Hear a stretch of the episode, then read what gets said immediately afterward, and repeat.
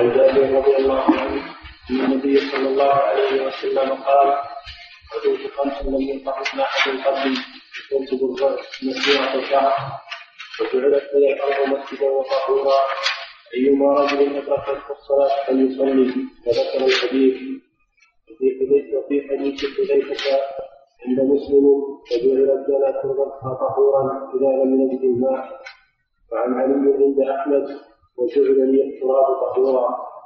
وعن عمار بن ياسر رضي الله عنهما قال بعثني النبي صلى الله عليه وسلم في حاجة فأجلبت.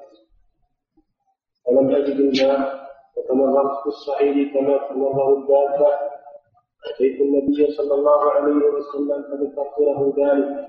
فقال إنما يكفيك أن تقول بيديك هكذا وضرب بيديه على الأرض ضربة واحدة. ثم مسح ثم مسح الشمال على اليمين وظاهر وظاهر كفيه وظاهر كفيه وجهه. متفق عليه واللفظ لمسلم. ثم مسح. ثم مسح الشمال على اليمين وظاهر كفيه وظاهر نعم. وظاهر كفيه وجهه. وجهه. وظاهر وظاهر كفيه وجهه. متفق عليه واللفظ لمسلم. وللبخاري وضرب بكفيه على الأرض ونفخ فيهما ومسح وجهه وكفيه وعن ابن عمر وعن ابن عمر رضي الله عنهما قال قال النبي صلى الله قال النبي صلى الله عليه وسلم تيمم ضربتان ضربة من الوجه وضربة باليدين إلى المرفقين رواه الدارقطني وصحح الأئمة وقع وعن أبي هريرة رضي الله عنه قال الصعيد طهور وضوء مسلم وإن لم يكن ماء عشر سنين فإذا وجد الماء فليتق الله أن يمسه بشرته. رواه الدار قطني وابن القطان صححه لكن صوب الدار قطني رواه البزار وابن القطان صححه لكن صوب الدار قطني رسالة وللترمذي عن أبي ذر المحذور بسم الله الرحمن الرحيم. الحمد لله رب العالمين. صلى الله وسلم على نبينا محمد وعلى آله وصحبه. قال رحمه الله باب التيمم. لما فرغ المؤلف رحمه الله من ذكر الأحاديث الواردة في الوضوء والاغتسال أي بذكر الطهارة بالماء ناسب أن يذكر بعدها طهارة بالتيمم. الذي هو بديل عن الطهارة بالماء. لأن الله سبحانه وتعالى ذكر الطهارتين في آية المائدة. قال سبحانه وتعالى يا أيها الذين آمنوا إذا قمتم إلى الصلاة فاغسلوا وجوهكم وأيديكم إلى المرافق وامسحوا برؤوسكم وأرجلكم إلى الكعبين وإن كنتم جنبا فاطهروا. هذه الطهارة من الحدثين بالماء. ثم قال وإن كنتم مرضى أو على سفر أو جاء أحد منكم من الغائط أو لامستم النساء فلم تجدوا ماء فتيمموا صعيدا طيبا فامسحوا بوجوهكم وأيديكم منه. هذا ذكر الطهارة بالتراب أو بالتيمم كما ذكرهما في آية النساء وقوله سبحانه وتعالى يا أيها الذين آمنوا لا تقربوا الصلاة وأنتم سكارى حتى تعلموا ما تقولون ولا جنبا إلا عابري سبيل حتى تغتسلوا. وإن كنتم مرضى أو على سفر أو جاء أحد منكم من الغائط أو لامستم النساء فلم تجدوا ماء فتيمموا صعيدا طيبا فامسحوا بوجوهكم وأيديكم إن الله كان عفوا غفورا. هذا في القرآن الكريم. ذكر الله الطهارة بالماء من الحدثين ثم ذكر الطهارة بالتراب من الحدثين أيضا. وجاءت السنة المطهرة مبينة لذلك ومفصلة له. جاءت السنة المطهرة مبينة لذلك ومفصلة له. فإن السنة المطهرة تبين القرآن وتفسره وتوضح مجمله. لأن الله سبحانه وتعالى وكل إلى نبيه صلى الله عليه وسلم بيان ما أنزله عليه من القرآن والسنة. وقد بين صلى الله عليه وسلم ذلك غاية البيان ووضحه لأمته غاية التوضيح عليه الصلاة والسلام. فما ترك شيئا تحتاجه الأمة في دينها إلا بينه أكمل بيان. والتيمم في اللغة هو القصد إلى الشيء. تقول تيمم تيمم كذا إذا قصد. تيمم فلان كذا. تيمم البيت تيمم المسجد. يعني قصد. وأما تيمم الشرع فمعناه استعمال استعمال التراب على الوجه والكفين بصفة مخصوصة. استعمال التراب الوجه في الوجه والكفين على صفة مخصوصة كما بينها رسول الله صلى الله عليه وسلم. وهذا من رحمة الله سبحانه وتعالى حيث وسع على هذه الأمة وأزال عنها الحرج فجعل سبحانه التيمم بالصعيد كافيا عن الماء عند عدم الماء أو العجز عن استعماله. رحمة منه سبحانه وتعالى بعباده. ولهذا قال ما يريد الله ليجعل عليكم من حرج ولكن يريد ليطهركم وليتم نعمته عليكم لعلكم تشكرون. فهذا من نعمة الله سبحانه وتعالى. في حديث جابر وهو أول حديث ذكره المصنف وأصح حديث في هذا الباب أن النبي صلى الله عليه وسلم قال أعطيت خمسا لم يعطهن نبي قبل. نصرت بالرعب مسيرة شهر وجعلت لي الأرض مسجدا وطهورا. أيما رجل أدركته الصلاة فليصلي. وأحلت لي الغنائم ولم تحل لأحد قبلي وأعطيت الشفاعة وكان النبي يبعث إلى قومه خاصة وبعثت إلى الناس عام. والمصنف اقتصر على أول الحديث محل الشاهد وهذه بقية هذه بقية الخمس. قوله صلى الله عليه وسلم أعطيت خمسا. هذا من باب التحدث بنعمة الله شكرا لله سبحانه وتعالى. قال الله سبحانه وأما بنعمة ربك فحدث التحدث بنعمة الله من شكرها. أما الذي يجحد نعمة الله فهذا من كفر النعمه والشكر كما يقول العلماء له ثلاثة أركان. شكر النعمة له ثلاثة أركان. التحدث بها ظاهرا والاعتراف بها باطنا واستعمالها في طاعة مسديها وموليها. هذه أركان الشكر. التحدث بها باللسان وتعداد النعم باللسان وأن يظهر ذلك وأن يعترف بها في قلبه أنها من الله سبحانه وتعالى ليست بحوله ولا بقوته وإنما هي فضل من الله يعترف بهذا في قلبه. ما يكفي التحدث بدون اعتراف في القلب. والثالث وهو ركن مهم جدا أن يستعمل هذه النعمة في طاعة الله سبحانه وتعالى وأن يستعين بها في طاعة الله وفي مصالحه ومنافعه المباحة. فإن استعان بها على معصية الله قد كفرها وعرضها للزوال. النعمة من الله سبحانه وما بكم من نعمة فمن الله. ويجب أن تصرف في طاعة الله ويستعان بها على طاعة الله. والنبي صلى الله عليه وسلم في هذا الحديث تحدث بنعمة الله عليه. فقال أعطيت أي أعطاني الله. أعطيت مبني للمجهول والمعطي معلوم وهو الله سبحانه وتعالى. خمسا أي خمس خصال. خمس خصال.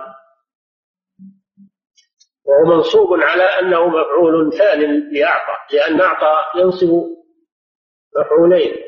المفعول الأول ضمير المتكلم التاء قيتو وناب مناب الفاعل لأن الفعل مبني للمجهول. فناب مناب الفاعل وهو في محل رفع نائب فاعل.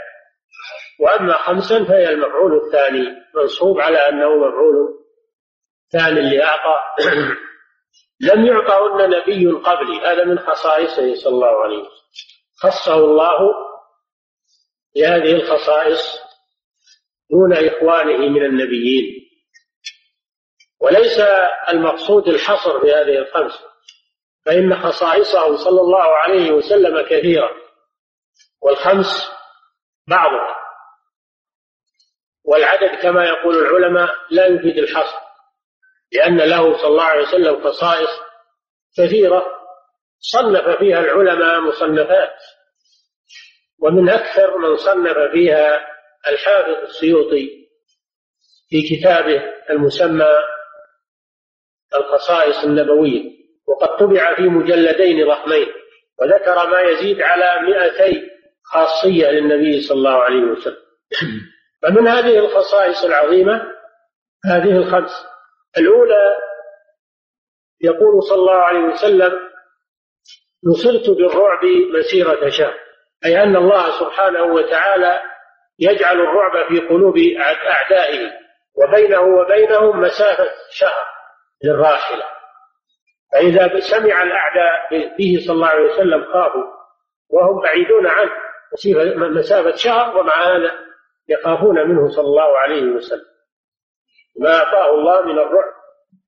وذكر الشهر هنا يقول العلماء لأنه لم يكن بينه وبين أعدائه في وقته صلى الله عليه وسلم أكثر من شهر هذا والله أعلم لأن الأرض في ذاك الوقت ما امتد فيها السكان وانتشروا في الوقت الحاضر. كشفت مناطق وقارات ولا تزال تكتشف وتسكن من الأرض. لكن في وقته صلى الله عليه وسلم كانت المسافة بينه وبين أقصى الأعداء شهر وكانوا يخافونه صلى الله عليه وسلم حتى إنه خافه صلى الله عليه وسلم ملك بني الأصفر يعني ملك الروم وقال ملك الروم سيملك يعني الرسول صلى الله عليه وسلم ما تحت قدمي هاتين وهو في الشام لأنهم يجدون التوراة والإنجيل صفات هذا الرسول صلى الله عليه وسلم. نصرت بالرعب مسيرة شهر هذه واحدة. ثانية جعلت لي الأرض مسجدا وطهورا.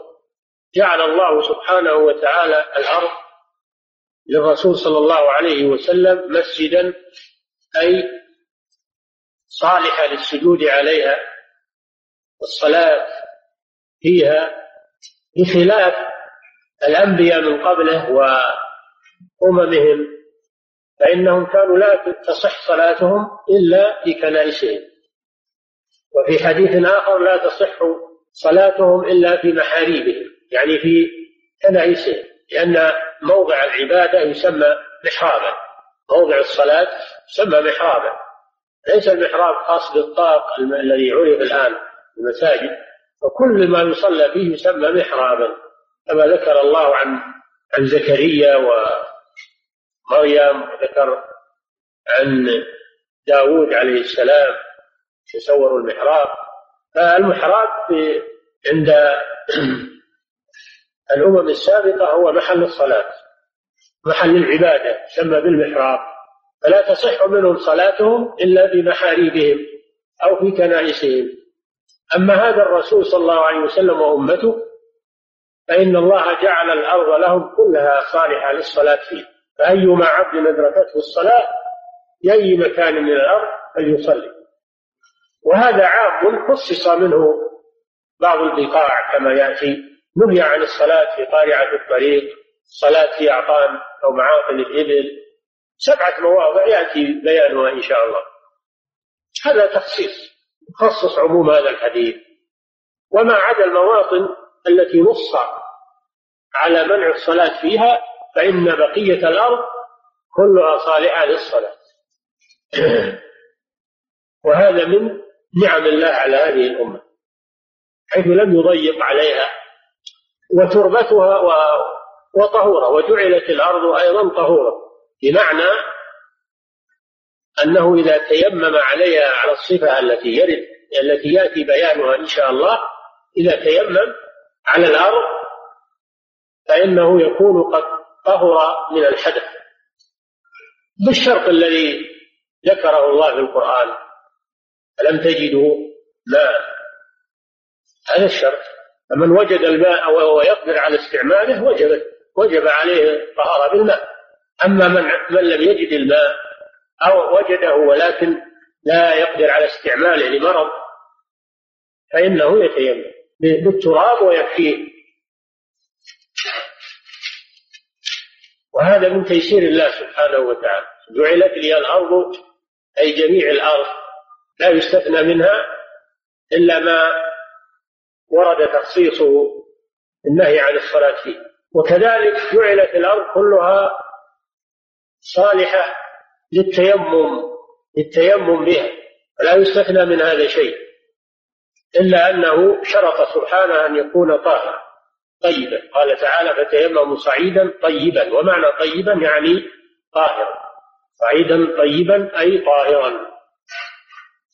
أما ما يقع من بعض جهال الأعراب الآن بعض جهال الأعراب أنهم يتيممون والماء موجود ولا مانع لهم من استعماله فهذا غير صحيح ولا تصح منهم الصلاة لأنه ينكر عنهم أنهم يتيممون والماء موجود وهم يقدرون على استعماله ويقولون عفور والله غفور هذا جهل عظيم والعياذ بالله التيمم إنما يصح بشرطه وعدم الماء أو العجز عن استعماله أما ما دام الماء موجودا والقدرة على استعماله موجودة فإن التيمم لا يجزي.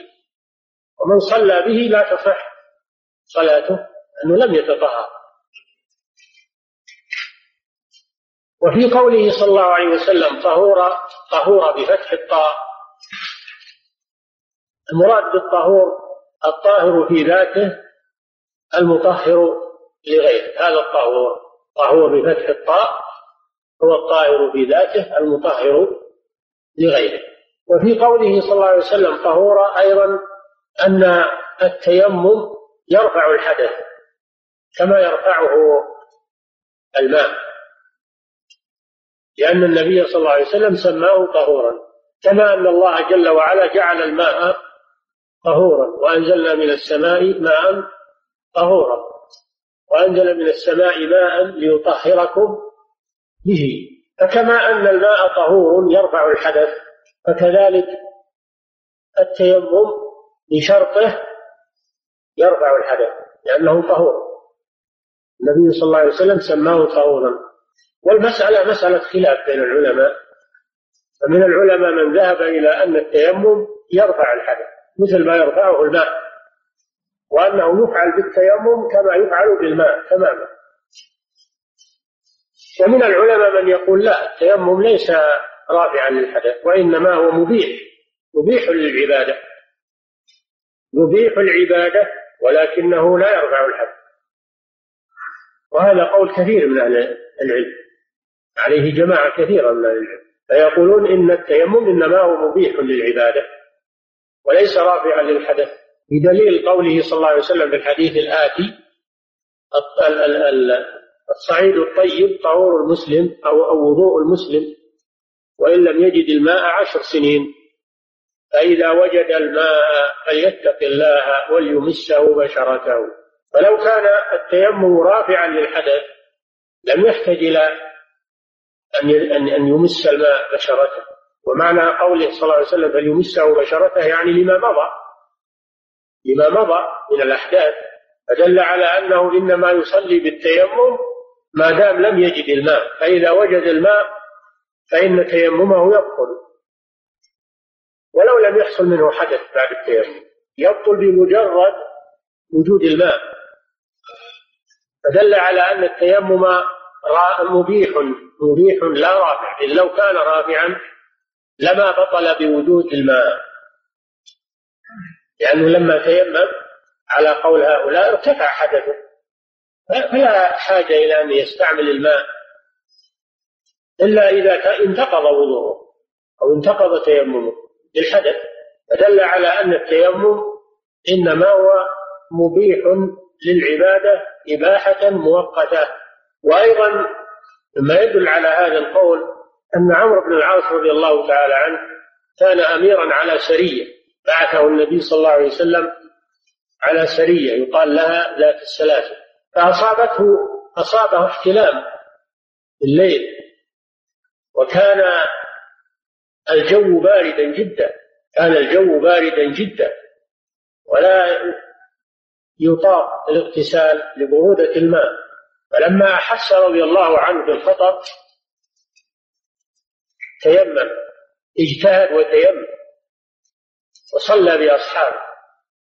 والماء عنده لكن استعماله صعوبة وخطر فهو اجتهد وتيمم وصلى بأصحابه فلما قدموا على النبي صلى الله عليه وسلم وأخبره بذلك قال أصليت بأصحابك وأنت جنب قال نعم يا رسول الله.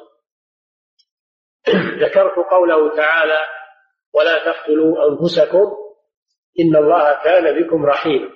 فأقره النبي صلى الله عليه وسلم على ذلك ولم يأمره بالإعادة. لكن الشاهد قوله أصليت بأصحابك وأنت جنب دل على أن الجنابة باقية ولكن التيمم أباح الصلاة فقط. فيكون التيمم إذا مبيحا لا رافعا للحد. إذ لو كان رافعا لما قال النبي صلى الله عليه وسلم صليت بأصحابك وأنت جنب. هذه أدلة من قالوا إن التيمم مبيح. وأما من قالوا إنه رافع استدلوا بقوله صلى الله عليه وسلم وجعلت لي الأرض مسجدا وطهورا. سماها طهورا. والطهور يرفع الحدث المسألة خلافية بين أهل العلم وإن كان الذي يظهر أنه أرجح هو القول الأول أنه رافع وهو اختيار شيخ الإسلام ابن تيمية وابن القيم وجمع من المحققين أنه رافع وليس مبيحا فقط. وجعلت لي الأرض مسجدا وطهورا. ظاهر هذا أيضا أن جميع أجزاء الأرض يصح التيمم بها سواء كانت رملية أو ترابية أو سبخة أو حجارة كل وجه الأرض يصح التيمم به لقوله صلى الله عليه وسلم جعلت لي الأرض هذه كلمة عامة. يعني جميع وجوه الأرض. ترابية رملية سبخة حجارة ما دامت أنها أرض فإنه يتيمم عليها المسلم. لأن النبي صلى الله عليه وسلم يقول جعلت لي الأرض. لكن رواية جعلت لنا تربتها تربتها طهورا هذه قالوا تخصص العموم. إذا ما يجوز التيمم إلا بالتراب. لا يجوز التيمم إلا بالتراب. فلا يتيمم على الرمل ولا على السبق ولا على الحجارة لأنها ليست ترابا. النبي صلى الله عليه وسلم يقول جعلت لنا تربتها أو ترابها أخص هذا بالتراب. وأيضا قوله تعالى فتيمموا صعيدا طيبا فامسحوا بوجوهكم وأيديكم منه. قالوا من للتبعير ومعناه أنه لا بد أن يمسح وجهه وكفيه بشيء من الأرض. أما الحجارة وأما الرمل هذه لا يعلق شيء منها باليد فلا يتحقق أنه مسح منه. هذا القول الثاني في المسألة. يعني للعلماء بذلك قولان القول الأول أن عموم أن عموم وجه الأرض يتيمم به سواء كانت صخرية أو ترابية أو رملية أو سبخة أو غير ذلك جميع وجوه الأرض والقول الثاني أن هذا خاص بالتراب. ولكن الوجه الأول والله أعلم أو القول الأول أرجح. القول الأول وهو أن التيمم يعم جميع وجوه الأرض أرجح.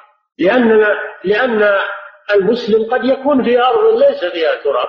ليس في في أرض صخرية في أرض رملية. رمال النبي صلى الله عليه وسلم وأصحابه سلكوا في غزوة خيبر سلكوا الرمال بينهم وبين المدينة ولا ذكر أنهم يحملون معهم تراب. كانوا يتيممون في الأرض التي يمرون بها الرمال. فالظاهر والله أعلم رجحان أن جميع وجوه الأرض يصح التيمم بها.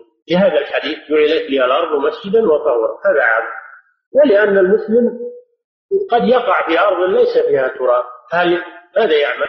تيمم على الموجود جعلت لي الأرض مسجدا وطهورا. هذه الثانية. الثالثة يقول صلى الله عليه وسلم أحلت لي الغنائم ولم تحل لأحد قبلي. غنائم جمع وليمة قد سبق لنا بيان معناها في شرح التوحيد وأن الغنائم هي ما يستولي عليه المسلمون من أموال الكفار في المعارك في المعارك في الجهاد يستولي عليه المسلمون بالقوة. من أموال الكفار المحاربين. هذه الغنائم. وأن الله أباحها لهذه الأمة. بل جعلها من أطيب المكاسب. الغنائم أطيب المكاسب. قال تعالى فكلوا مما غنمتم حلالا طيبا. حلالا طيبا. سماها الله حلالا طيبا. فأطيب المكاسب هو المغنم لأنه حاصل عن الجهاد في سبيل الله وإعلاء كلمة الله عز وجل. وحلت لهذه الأمة وهذا من توسعة الله عليها تيسيره عليها ولتستعين بذلك على الجهاد في سبيل الله. فهذا من نعم الله على هذه الأمة. أما الأمم السابقة فإن الله لم يحل لها الغنم. الأمم السابقة على قسمين. القسم الأول من لم يشرع له الجهاد.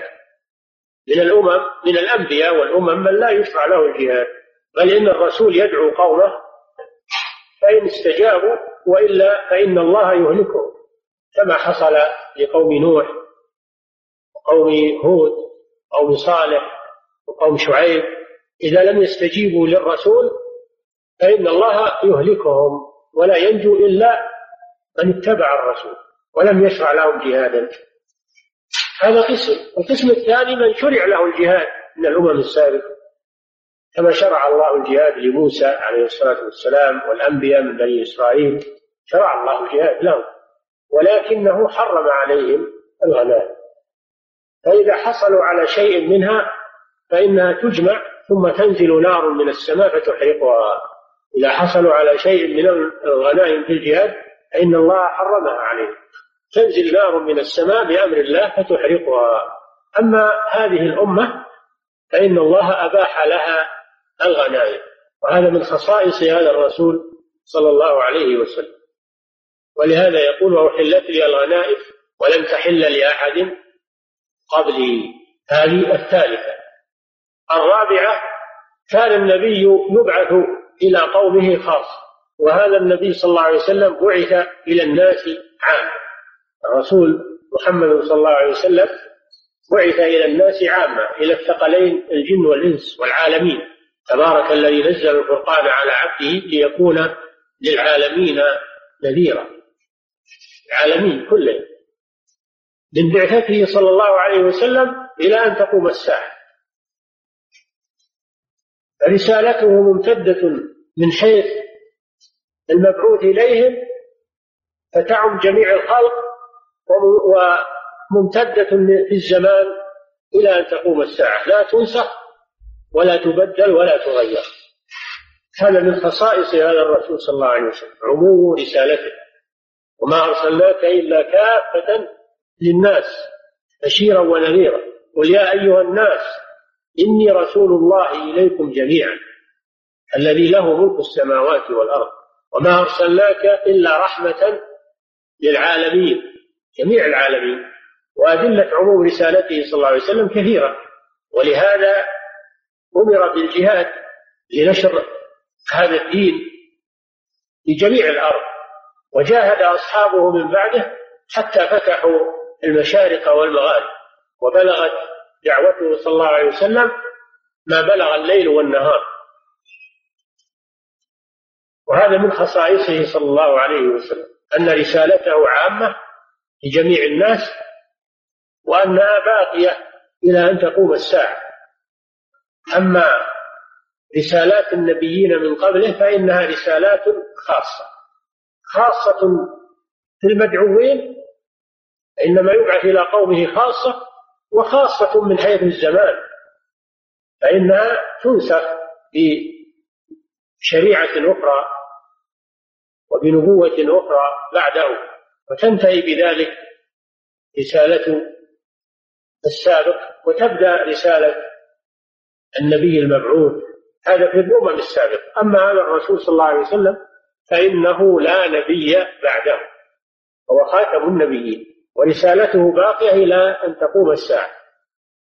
ونزول المسيح عليه الصلاة والسلام في آخر الزمان متواتر وهو نبي من أنبياء الله لكنه لا ينزل بشريعة وإنما يعمل بشريعة محمد صلى الله عليه وسلم فيكون تابعا لرسول الله محمد صلى الله عليه وسلم.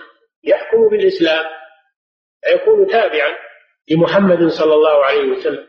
وحاكما بشريعة الإسلام.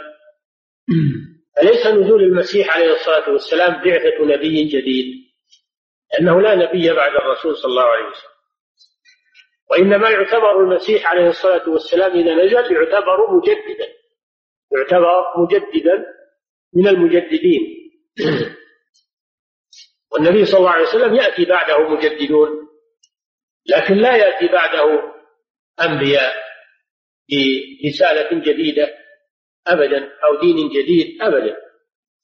وكان النبي يبعث إلى قومه خاصة وبعثت إلى الناس كافة عليه الصلاة والسلام.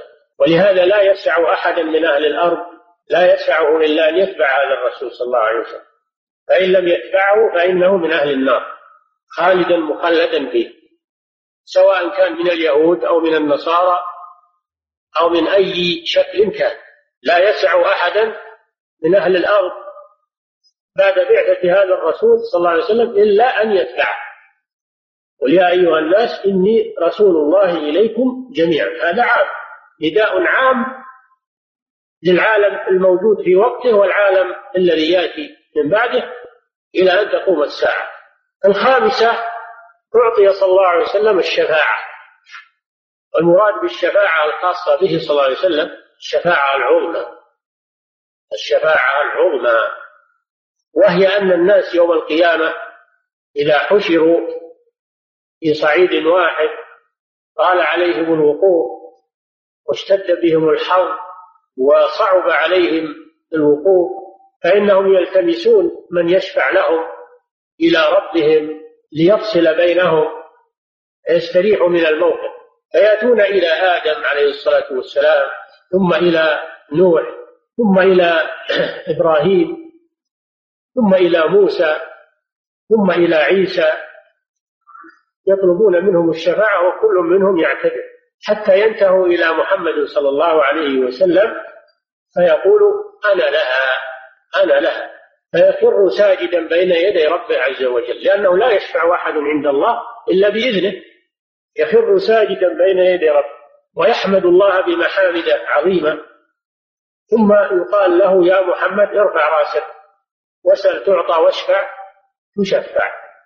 فيأذن الله له بالشفاعة فيسأل ربه أن يفصل القضاء بين عباده فيستجيب الله له ويأتي سبحانه وتعالى لفصل القضاء بين عباده. هذا بشفاعة هذا الرسول صلى الله عليه وسلم. والشفاعة معناها التوسط في قضاء الحاجة عند من هي عند من يملكها. توسط في قضاء حاجة المحتاج عند من يملكها. هذه الشفاعة في اللغة. الرسول صلى الله عليه وسلم توسط في حاجة العالم المحشر إلى ربهم ليفصل القضاء بينهم بعد إذن الله سبحانه وتعالى. لأنه لا يشفع أحد عنده إلا بإذنه. من ذا الذي يشفع عنده إلا بإذنه.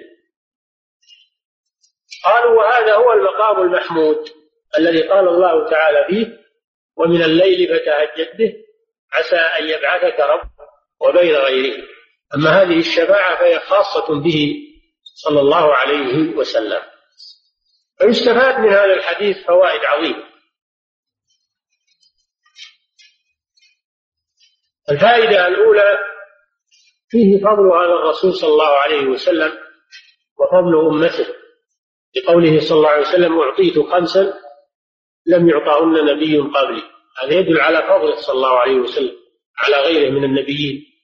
فهو أفضل الخلق أفضل الخلق وأفضل الرسل عليه الصلاة والسلام. الفائدة الثانية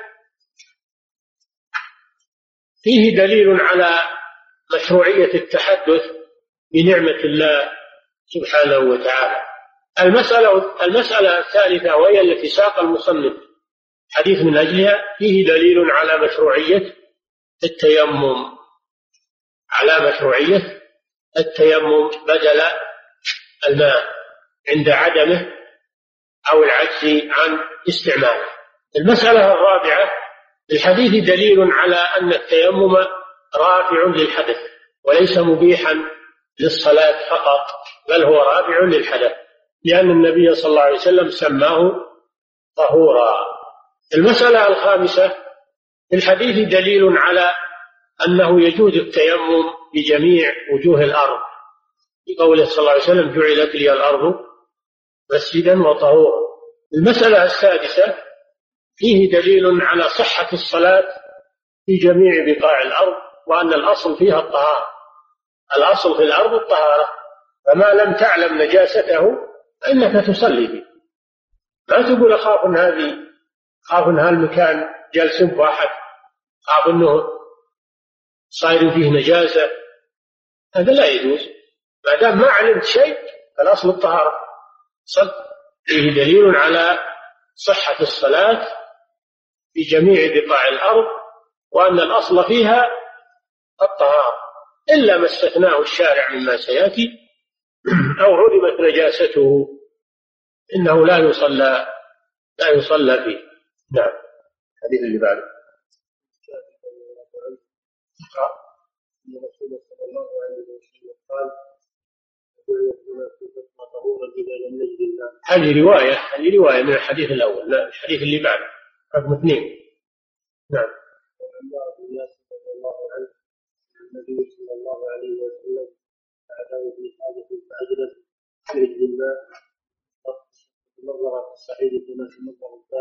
حديث عمار بن ياسر رضي الله عنه. الحديث الثاني حديث عمار بن ياسر رضي الله عنه. أن النبي صلى الله عليه وسلم بعثه في حاجة فأصابته جنابة. فتمرغ في الصعيد كما تتمرغ الدابة. فلما قدم على النبي صلى الله عليه وسلم أخبره بذلك فقال له صلى الله عليه وسلم إنما يكفيك أن تقول هكذا. وضرب صلى الله عليه وسلم بيديه الأرض ومسح الشمال على اليمين وظاهر كفيه ووجهه وظاهر كفيه ووجهه. هذا الحديث حديث عمار. عمار بن ياسر هو أبو اليقظان. عمار بن ياسر رضي الله تعالى عنه. كان من السابقين الأولين إلى الإسلام وعذب في الله هو وأبوه وأمه أبوه ياسر وأمه سمية عذبوا في الله وهو عذب رضي الله تعالى عنه وأمه قتلت في التعذيب أمه سمية أول شهيدة في الإسلام قتلت تحت التعذيب رضي الله تعالى عنه وشهد المشاهد كلها مع رسول الله صلى الله عليه وسلم. وعاش بعد النبي صلى الله عليه وسلم حتى استشهد في وقعة صفين التي وقعت بين علي رضي الله عنه وأهل الشام. وكان هو في جيش علي. كان عمار في جيش علي بن أبي طالب فقتل رضي الله عنه. وقد أخبر النبي صلى الله عليه وسلم عن قتله بقوله تقتلك الفئة الباغية. فكان جيش كان في جيش علي وقتل رضي الله عنه في هذه الوقعة كما أخبر به النبي صلى الله عليه وسلم. قال بعثني رسول الله صلى الله عليه وسلم في حاجة يعني أرسله النبي صلى الله عليه وسلم في حاجة ليأتي بها. سافر يأتي بحاجة إلى النبي صلى الله عليه وسلم. لم يبينها. فأصابته جنابة يعني احتلام احتلم. احتلم بالليل صار عليه جنابة. والجنابة مر إلى تفسيرها ومعناها.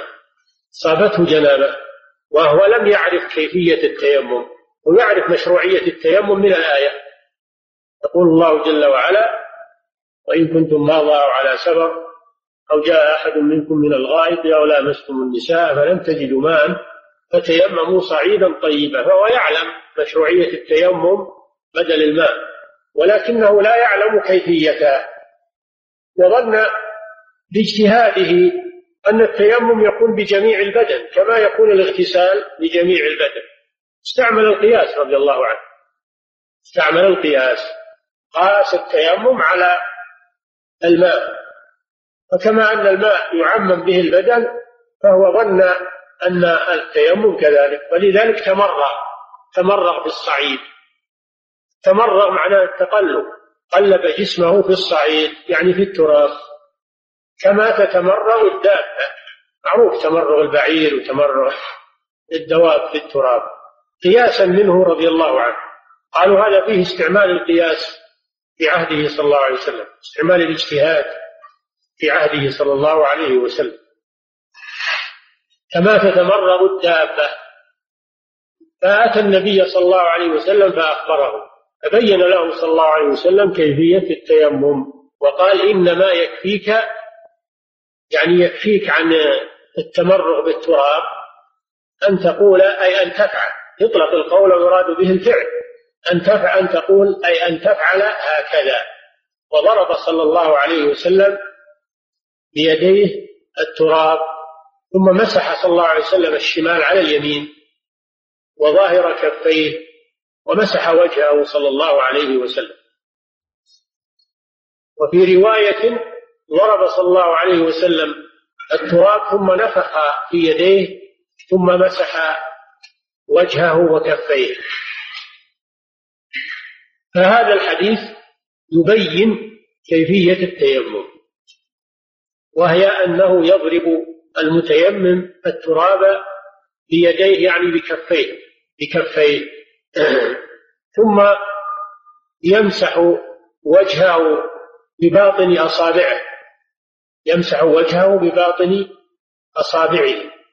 هكذا. يمسح وجهه بباطن أصابعه. ويمسح كفيه براحتين. يعني يقسم اليد يقسم اليدين للوجه والكفين. فيجعل ما علق بالأصابع للوجه. ويجعل ما علق بالراحتين للكفين والتيمم ضربة واحدة.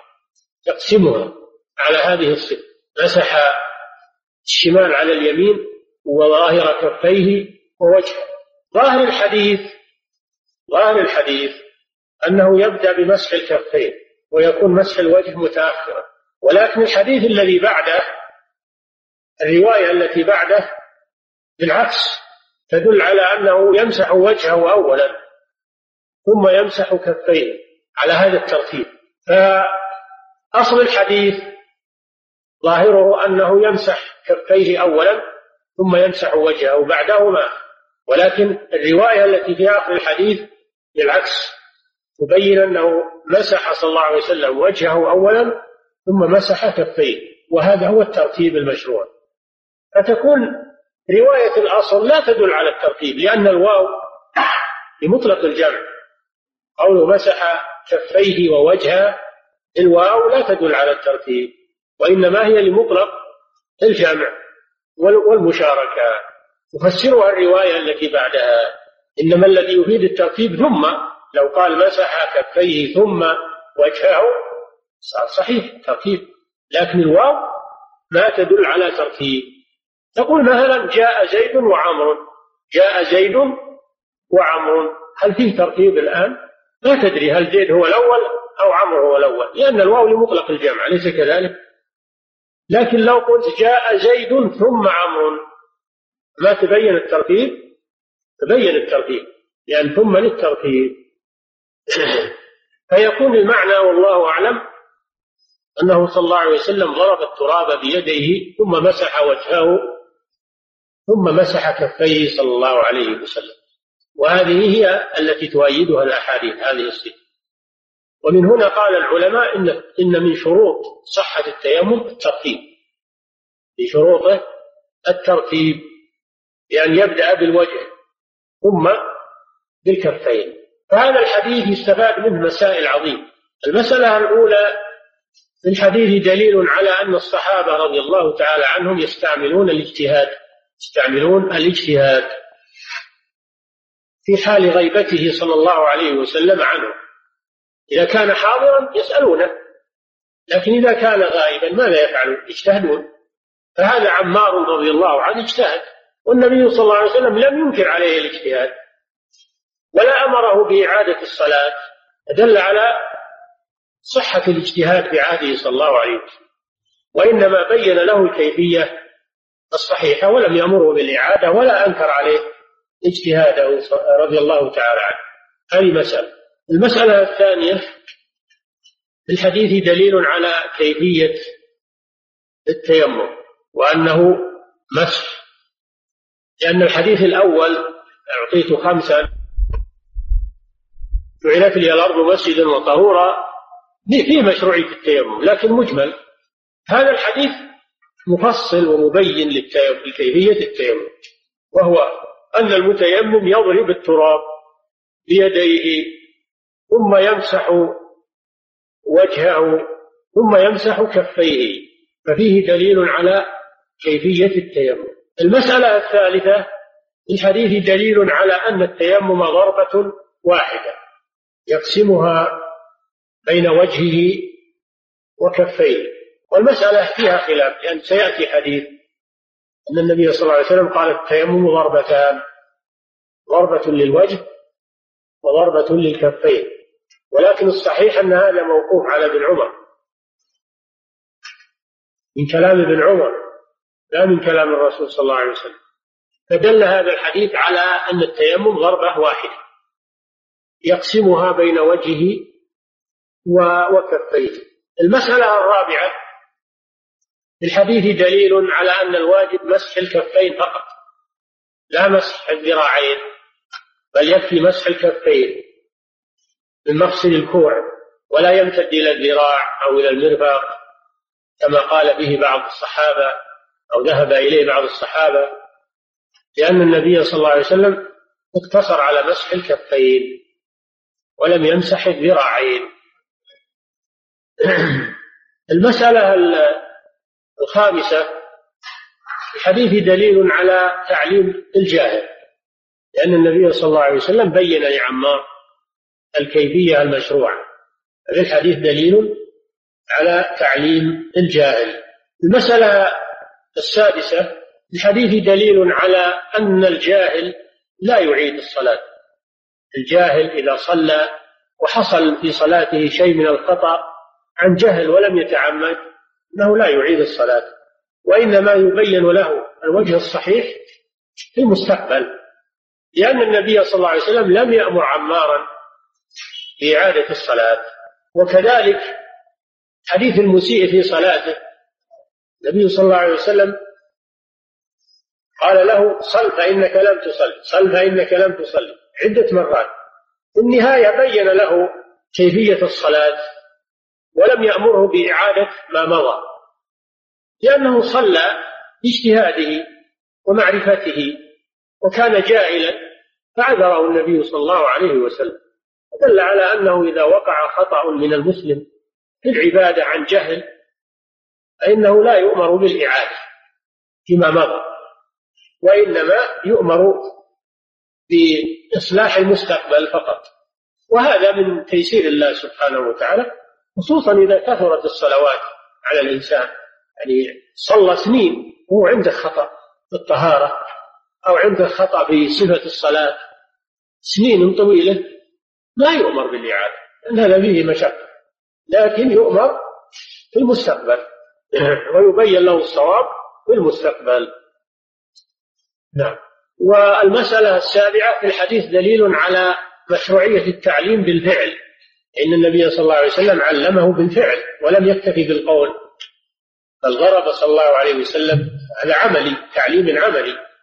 فتعليم الطلاب إذا كان بطريقة عملية يشاهدونها يكون هذا أبلغ أبلغ من الاقتصار على الوصف بالقول. نعم. وهذا ما يسمونه في طرق التربية الآن وسائل الإيضاح. وسائل الإيضاح. نعم صحيح. الإيضاح طيب إذا حصل. هو طيب. نعم نعم رضي الله عنه قال رسول الله صلى الله عليه وسلم ضربة اليد ضربة اليدين إلى المرفقين قال في حديث ابن عمر رضي الله تعالى عنهما التيمم ضربتان ضربة للوجه وضربة لليدين أي هذا فيه مسألتان. المسألة الأولى أن التيمم لا بد أن يكون ضربتين. ضربة للوجه وضربة للكفين. بينما الحديث السابق فيه ضربة واحدة. فالحديث السابق أصح. حديث ابن عمر هذا صحح الأئمة وقفه.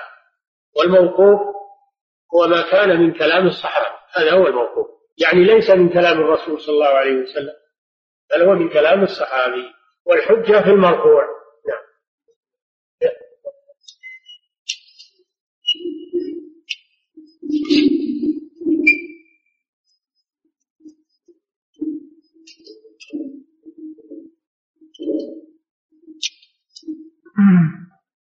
الله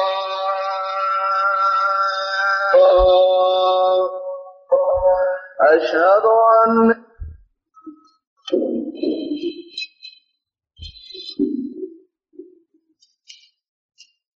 يقول وما دام أن حديث ابن عمر هذا الصحيح أنه موقوف والذي قبله مرفوع إلى النبي صلى الله عليه وسلم لا شك أن الحجة في المرفوع فيكون التيمم ضربة واحدة. أيضا حديث الذي قبله حديث عمار هذا حديث صحيح متفق عليه. خلاف حديث ابن عمر هذا هو ليس بالصحيحين ولا شك أن أنه يعمل عند التعارض يعمل بالأصح يعمل بالأصح. وما جاء من الشواهد لحديث ابن عمر يعني جاء له شواهد مرفوعة لكن كلها يقولون ضعيفة. كل شواهد حديث ابن عمر المرفوعة ضعيفة لا تصلح للاحتجاج فإذا نبقى على حديث عمار. أن التيمم ضربة واحدة. هذا هو الصحيح. والله تعالى أعلم. صلى الله وسلم على نبينا محمد. نعم. بسم الله الرحمن الرحيم. الحمد لله رب العالمين. صلى الله وسلم على نبينا محمد. فضيلة الشيخ أن يشرع التيمم وإن كانت البادية. ومعه ماء ولكن يريده ولكن يريده للمواشين كذلك أن يشرع لمن يعلم. أن أمامه ماء وأدركه في الصلاة. نعم. من كان معه ماء ولكنه لا يتسع لحاجته ولوضوءه فإنه يبقيه لحاجته. يتيمم حتى لو كان معه دواب تحتاج إلى هذا الماء.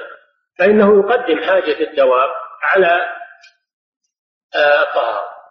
لأن الطهارة والحمد لله لها بديل وهو التيمم بخلاف حاجة الدواب إنها قد تموت من العطش. فإذا كان يحتاج الماء لنفسه أو يحتاجه لرفقته أو يحتاجه لدوابه فإنه يقدم الحاجة ويبقي الماء لها ويتيمم للصلاة. والحمد لله. وكذلك إذا حالت الصلاة وهو في الطريق وما معه ماء ولو أخر الصلاة وصل إلى ماء فهذا مخير. إن شاء صلى في أول الوقت تيمم وصلى في أول الوقت. وإن شاء أخر إلى أن يصل إلى الماء ما دام يصل إليه قبل خروج الوقت. وكونه يؤخر يقولون أفضل كونه يؤخر إلى أن يصل إلى الماء أفضل. لكن لو تيمم وصلى أجزأت صلاته الحمد لله. نعم.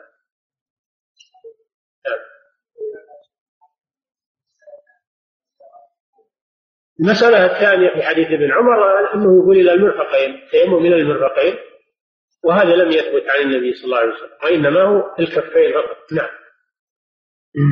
فضيلة الشيخ ليس الماضي في صفة غسل النبي صلى الله عليه وسلم أنه بعد الوضوء يبرد الماء على سائر جسده فهل يبدأ المغتسل بشقه الأيمن بدليل قوله صلى الله عليه وسلم ابدأوا من ميامنكم نعم يستحب. يستحب التيامن في الاغتسال يبدأ بشقه الأيمن ثم ثم الأيسر هذا مستحب. نعم. فضيلة الشيخ كان هناك جماعة في سفر فلما حضر فلما حضرت صلاة المغرب تيمموا فصلوا صلاة المغرب. مع أنه كانت توجد أمامهم مدينة على بعد ساعة وربع تقريبا ويوجد فيها ماء فهل تجوز صلاتهم علما بأنهم على سفر ويجوز لهم جمع صلاة المغرب مع صلاة العشاء في تلك المدينة حيث يوجد الماء قدمنا الجواب على هذا. قلنا إذا حضرت الصلاة وليس معه ماء وأمامه ما يصل إليه قبل خروج الوقت فهو مخير. إن شاء صلى في أول الوقت وجمع بين الصلاتين ففعله هذا صحيح والحمد لله. وإن شاء أخر إلى أن يصل إلى الماء وهذا أفضل.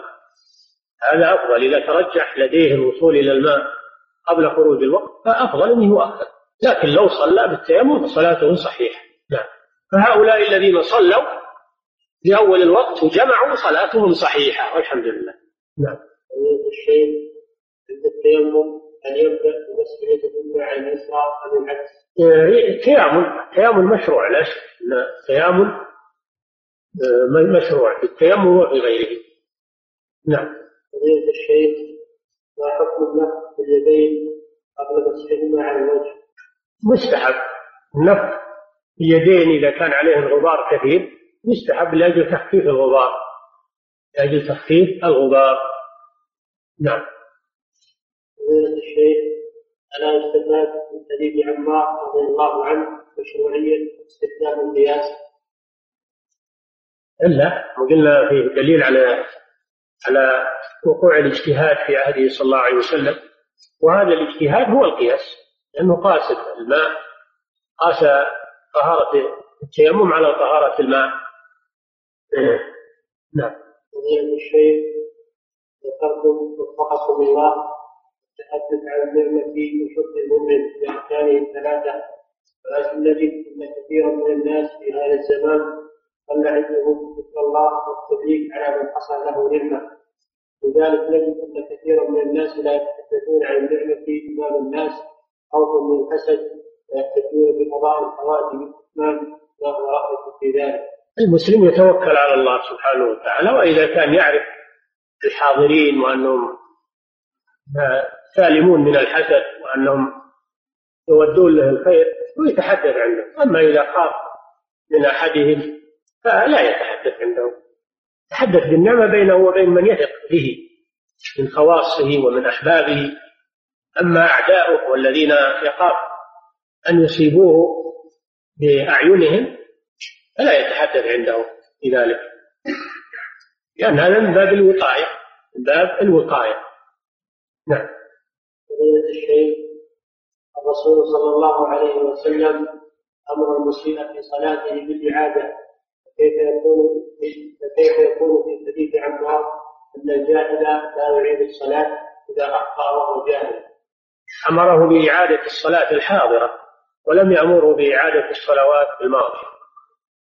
كما مثل عمار لم يأمره بإعادة الصلوات الماضية. كلامنا عن الصلوات الماضية أما الصلاة الحاضرة التي لم يخرج وقتها فإنها تعاد بلا شك. إذا صلاها الإنسان على غير وجه صحيح ووقتها باق فإنه يعيده نعم فضيلة الشيخ أنا أنا شخص يحب القلق فإن فعلت شيئا أبدأ أفكر ما مصيري. إذا فشل هذا الشيء يزيد القلق والتوتر والتوتر. وهل هذا القلق قد يسبب ما أخشاه أن يقع وكيف العلاج؟ العلاج بالتوكل على الله. توكل على الله ويذهب عنك القلق. توكل على الله واستعن بالله. وثق بالله سبحانه وتعالى وأحسن الظن بالله. كل هذا يذهب عنك القلق والهموم. هذا كله من ضعف التوكل. ما يصيب بعض الناس من الوساوس ومن الخوف كله من ضعف التوكل ومن ضعف الإيمان.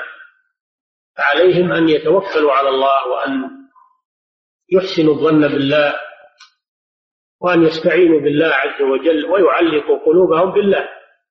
والله سبحانه وتعالى يكفي عباده إذا توكلوا عليه. أليس الله بكاف عبده؟ يا أيها النبي حسبك الله ومن اتبعك من المؤمنين ومن توكل على الله كفاه ومن يتوكل على الله فهو حسبه. يعني كافي إن الله بالغ أمره. فهذا يعالج بالتوكل. نعم. فضيلة الشيخ ما صحة قوله صلى الله عليه وسلم أيما رجل أدركته الصلاة عنده مسجده وطهوره هذه رواية في الحديث رواية في الحديث صحيح. عنده مسجده يعني الأرض وعنده طهور وهو التراب.